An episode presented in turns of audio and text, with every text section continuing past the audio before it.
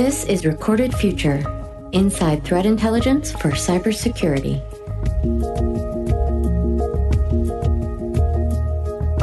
Hello, everyone, and welcome to episode 152 of the Recorded Future podcast.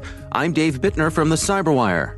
Researchers in Recorded Future's Insikt group have been tracking the increased use of automation by a variety of threat actors around the world. Much the same way that legitimate businesses use automation to increase their efficiency and productivity, the bad guys have adopted various tools to help maximize their profits and to scale their operations. They've built a thriving underground marketplace, and there's no sign that they're slowing down. Roman Sannikov leads Recorded Future's cybercrime and underground intelligence team, and he joins us to share their findings. Stay with us.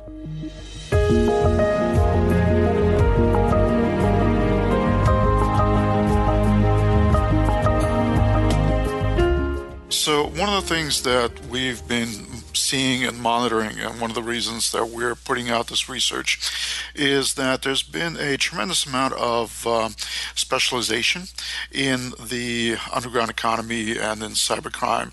So, uh, in instead of um, having to do a lot of the things manually from scratch, threat actors can grab off the shelf tools, uh, can go through a lot of the processes that they used to have to spend a lot more time on in a relatively automated uh, and simple way. And um, obviously, what that's done is it's made it uh, easier and faster for a lot of the threat actors uh, to uh, carry out their campaigns. And at the same time, it's kind of democratized uh, cybercrime to some extent, uh, to, so that people who may not have been able to engaged in something serious because they just didn't have the technical skills to uh, do all of the various to implement all the various tools that are necessary for an effective attack. Now, with a lot of those tools and services being off the shelf available and a lot of them being automated, uh, it makes it a lot easier uh, for people to become involved in this uh, illegal activity. Yeah, it really strikes me that this is one of those examples that when there's uh, when there's a demand for a service, someone will step in and, and fulfill that demand, even if it happens to be uh, in an underground criminal market.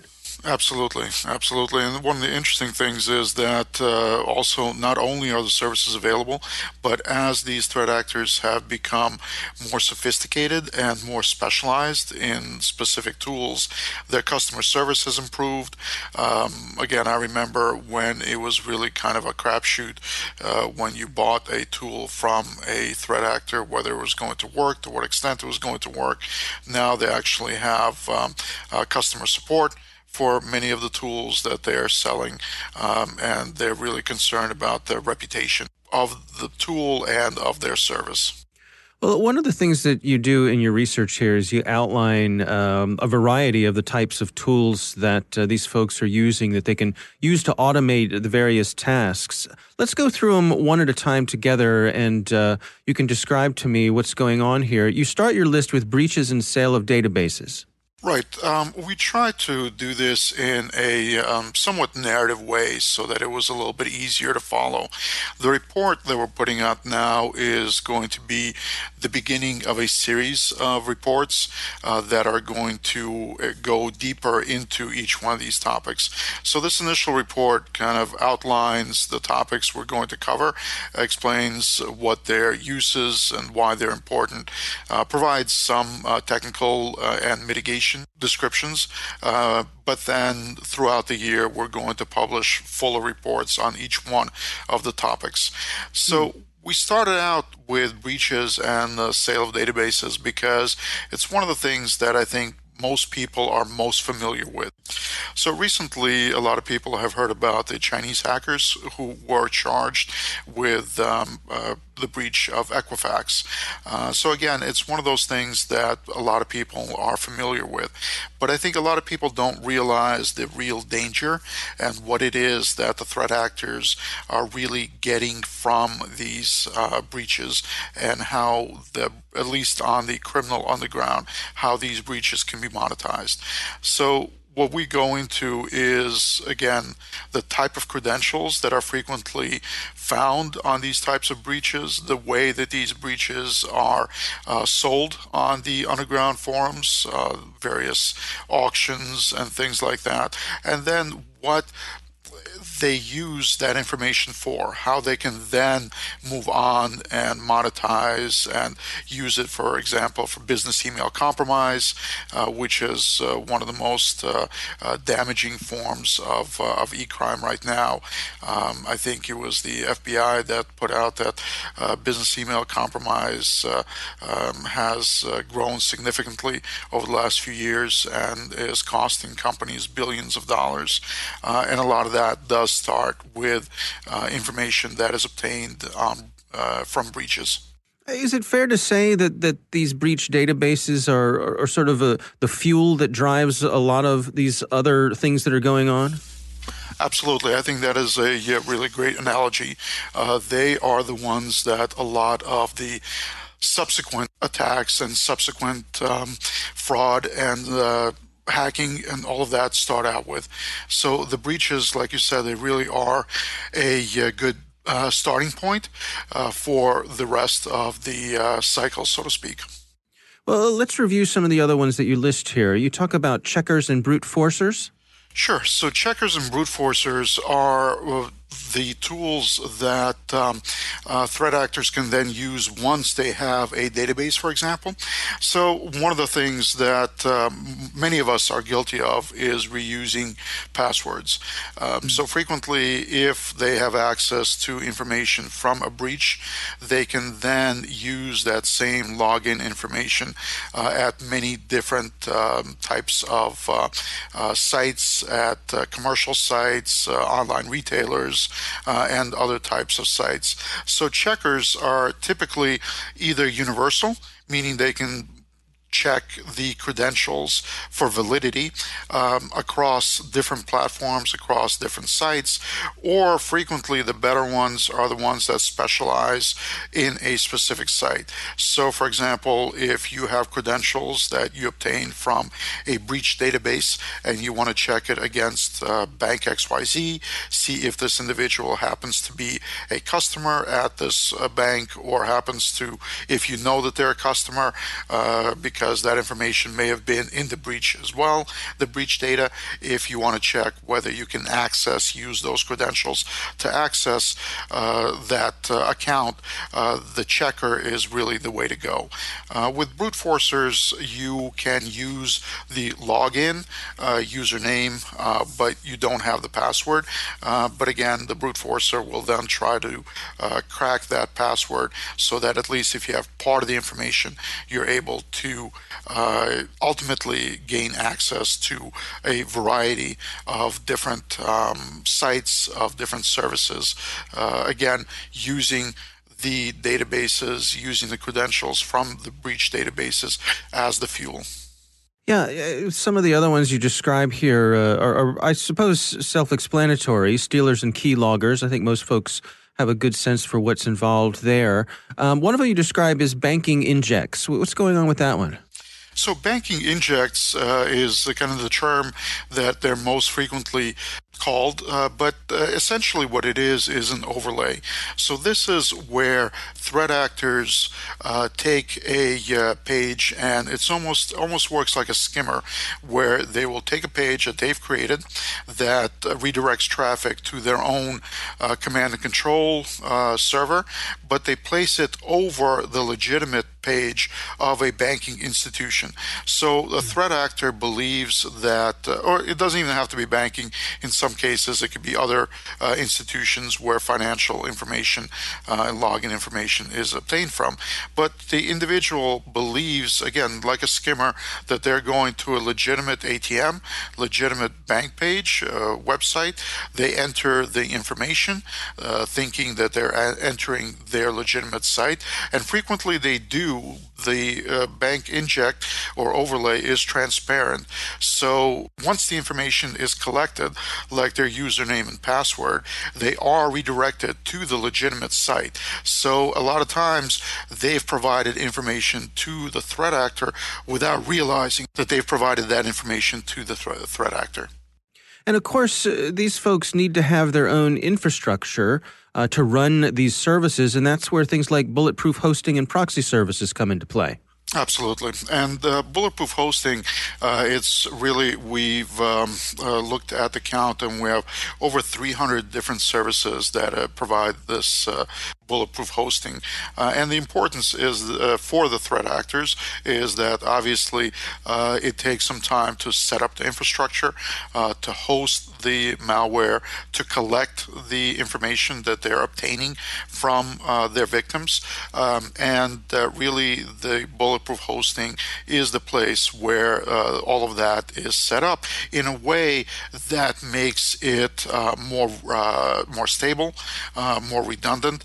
Um, so, whereas uh, typical hosting companies, uh, legitimate hosting companies, uh, if they got complaints uh, from a uh, from law enforcement uh, or from other services stating that um, their IPs that were hosted on their servers were involved in uh, illegal activity, uh, takedown notices, for example, uh, they would comply. the whole point behind bulletproof hosting is that they create a lot of times either using paperwork or using kind of redundant requests for information.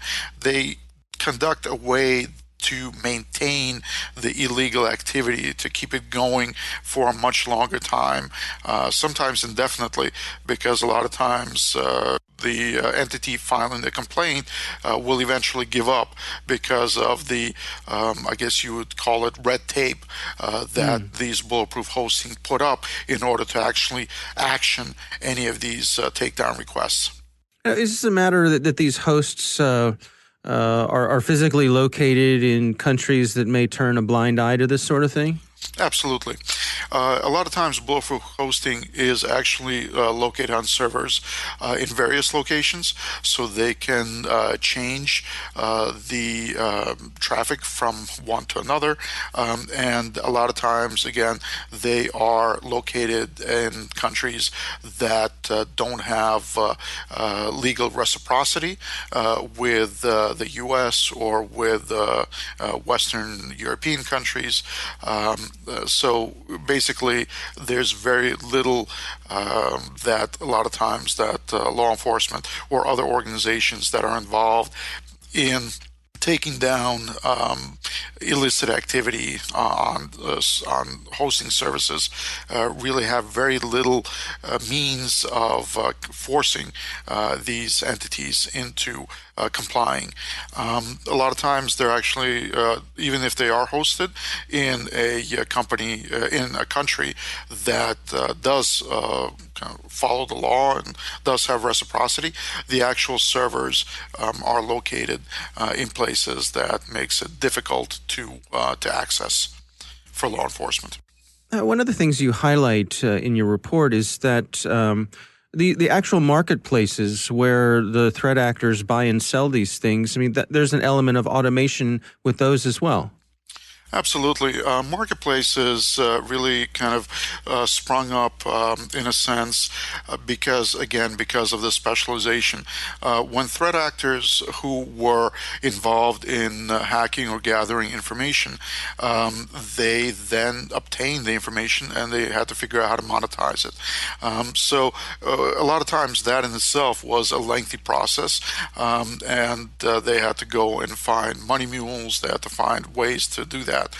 As the quantity of the information that they were collecting increased, for example, we remember some of the big breaches uh, from almost uh, 10 years ago, things like, uh, uh I think, uh, Home Depot and, uh, and Target, the sheer quantity of that information that was gathered was so vast that it became easier and more cost effective for them to sell it in bulk to stores, these, these marketplaces that would then um, resell it. Uh, or sometimes, in some occasions, they would uh, get a share of the eventual profit. So that made it much easier and faster for the threat actors that uh, performed the breach, that collected the information, uh, to gather that information. But it also made it easier for individuals who needed that information.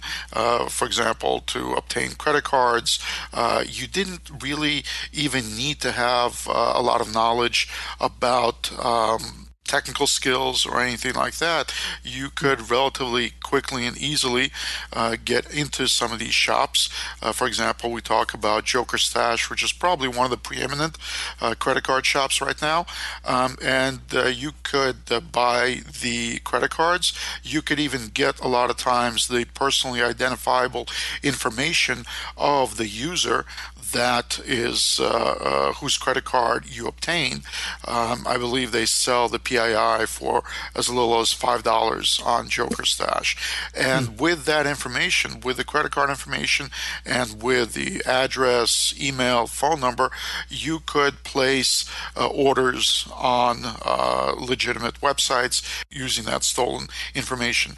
And one of the things that they've actually even done with Joker Stash is uh, threat actors don't even have to do that manually anymore. They can actually set up an automatic uh, an option that allows them to buy things automatically as big new breaches come in they can enter you know how much money they want to spend uh, so you know kind of set it and forget it and then come in mm. whenever you're ready and uh, grab those cards uh, and away you go and one of the other things that they've also started implementing on, or not implementing, but making available um, on uh, stores like uh, Genesis Store, for example, um, are the digital fingerprints of the victim machines. So here, uh, not only because obviously uh, a lot of the retailers and financial institutions try to mitigate these threats by implementing all sorts of anti-fraud measures. Uh, for example, if uh, you typically uh, buy your uh, product uh, from an IP somewhere in the Chicago area or something like that. Uh, if uh, you all of a sudden uh, start buying something completely different uh, from an IP in uh, Eastern Europe or something like that, some red flags might uh, might come up, might be raised. Uh, whereas places like uh, shops like Genesis uh, Store, they actually not only sell you the credentials that you need uh, to log in and to make those purchases, but they're also with the plugin that they offer on their site, they also give you the digital fingerprint of the victim machine where this information was obtained. So you're hmm. basically masquerading as the victim and to the store it looks like you are the legitimate victim. You're coming from the same area, maybe the same IP. Your machine looks identical, uh, so you're using the same operating system. There's cookies uh, in your browser, uh, and again, it really helps them circumvent a lot of the anti-fraud and makes it a lot easier uh, and faster for them to actually monetize uh, these uh, credentials as opposed to the manual way that they used to have to do it in the past. Yeah, it strikes me that it's really sort of a, a triple threat here through automation. I mean, they can increase uh, the volume of uh, of attacks, they can increase the velocity of the attacks, but also the reliability of the underlying services to keep them up and running. Absolutely. And again, I think one of the other things that is uh, kind of scary about this is because so many more of these things are automated or are uh, off the shelf, so to speak, commoditized. Again, individuals who, for whom uh, technological know-how may have been a barrier in the past, um, it, it, may not be a barrier anymore. That's not to say that um, anyone can be involved in these things, obviously, but the threshold to become involved in cybercrime has really been lowered by the availability of a lot of these uh, a lot of these tools. Again, in the past, you had to develop your malware, you had to find loaders that worked with the malware, uh, you had to find vulnerabilities uh, that you can could use to penetrate a system. Now, again, you have loaders that are readily available. You have the cryptors that will package the malware and make it so that it's much less likely to be spotted by an antivirus system. All of these things are readily available. Uh, it's not something that individuals have to develop and have to uh, have to kind of uh, spend time on, uh, and it's not something they really even have to understand very well because uh, a lot of these services do a lot of that for you and provide kind of detailed instructions on how to how to use those tools and services. Yeah, the report does a remarkable job of, laying out all of the elements here. What are the take homes in terms of organizations taking this information and then, you know, using it to better protect themselves? What sort of lessons would you like them to walk away with? Um, so, uh, with each one of the sections, we do have mitigation, and obviously, mitigation differs depending on uh, what tool you're looking at or what service you're looking at. But I think what we're hoping that uh, uh the readers will take away is a better understanding of what the threat is. Uh, for example, again, uh, we've heard, I think a lot of people have heard so much about breaches in databases, but really didn't understand what that threat was. The same thing with marketplaces. For example, we have um, uh, we speak with clients uh, who uh, say, "Well, we see that some of our credentials are being uh, sold on these marketplaces, uh, but what does that mean to us? Like, how? Uh, what should we do? Um, how is that a, potential threat, if it is a potential threat?" And for example, on the marketplaces, one of the things that we've been telling people is that they really really have to focus on um, any domains that are internal domains that really obviously everyone wants to keep their uh, customers and their clients uh, safe and secure. But a lot of the real damage actually comes from when uh, their employees' credentials um, are being sold on some of these marketplaces or are being included in some of these breaches. Um, because again, once you have access to uh, as more and more individuals are working remotely, uh, they may be working from uh, from their home computer.